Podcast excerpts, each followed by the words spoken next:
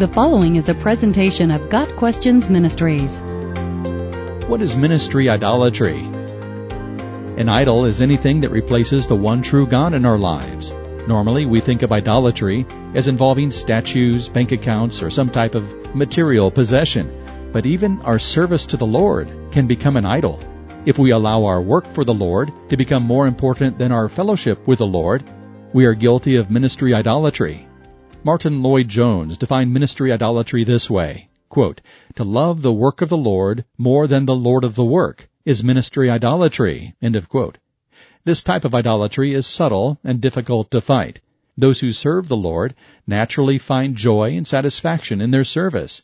The problem comes when we begin to find more joy and satisfaction in the work than in Christ. Our love for Jesus cools while we still do Christian work fervently.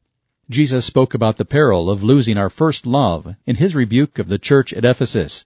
You have persevered and have endured hardships for my name and have not grown weary. Yet I hold this against you. You have forsaken the love you had at first. Revelation 2 verses 3 and 4. Was the Ephesian church guilty of ministry idolatry? In Luke chapter 10, when the 70 disciples return from witnessing in nearby villages, they are filled with joy as they recount the wonderful things they had done in the Lord's work. Even the demons had been subject to their commands. Jesus cautions them, Do not rejoice that the spirits submit to you, but rejoice that your names are written in heaven. Luke 10 verses 17 through 20. In other words, their focus needed to be on the Lord's work for them, not their work for the Lord. Where was their joy coming from? From their experience of serving Jesus or from simply knowing Jesus?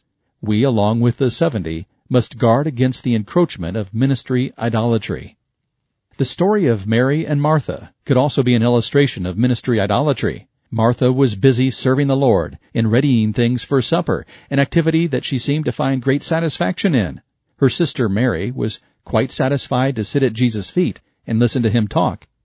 When Martha grew impatient with Mary's seeming inattention to all that needed to be done, Jesus took Mary's side Mary has chosen what is better, and it will not be taken away from her. Luke 10 verse 42. A relationship with Christ takes precedence over ministry for Christ. Ministry idolatry is the unguarded heart wandering from the Lord of the work to embrace the work of the Lord. How does it happen? Ministry idolatry occurs when we delight more in what God is doing through us than what He has done, is doing, and will do in glory. Christ is not just a person we serve, He is our very life. To help guard against ministry idolatry, pastor and author Eric Geiger has five questions we can ask ourselves. 1. How much of my contentment is connected to the tide of ministry influence? 2. Do my prayers reflect that I am more thankful for the salvation He has provided for me or for the ministry He has given me? 3. If I had to choose, which would I prefer, a closer walk with Jesus, or a more effective ministry? 4. If my ministry were suddenly taken from me, would I still rejoice?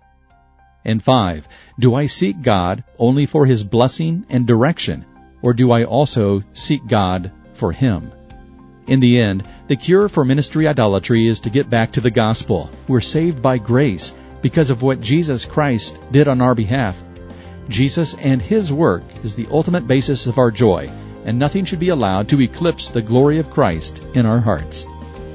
Got Questions Ministry seeks to glorify the Lord Jesus Christ by providing biblical answers to today's questions.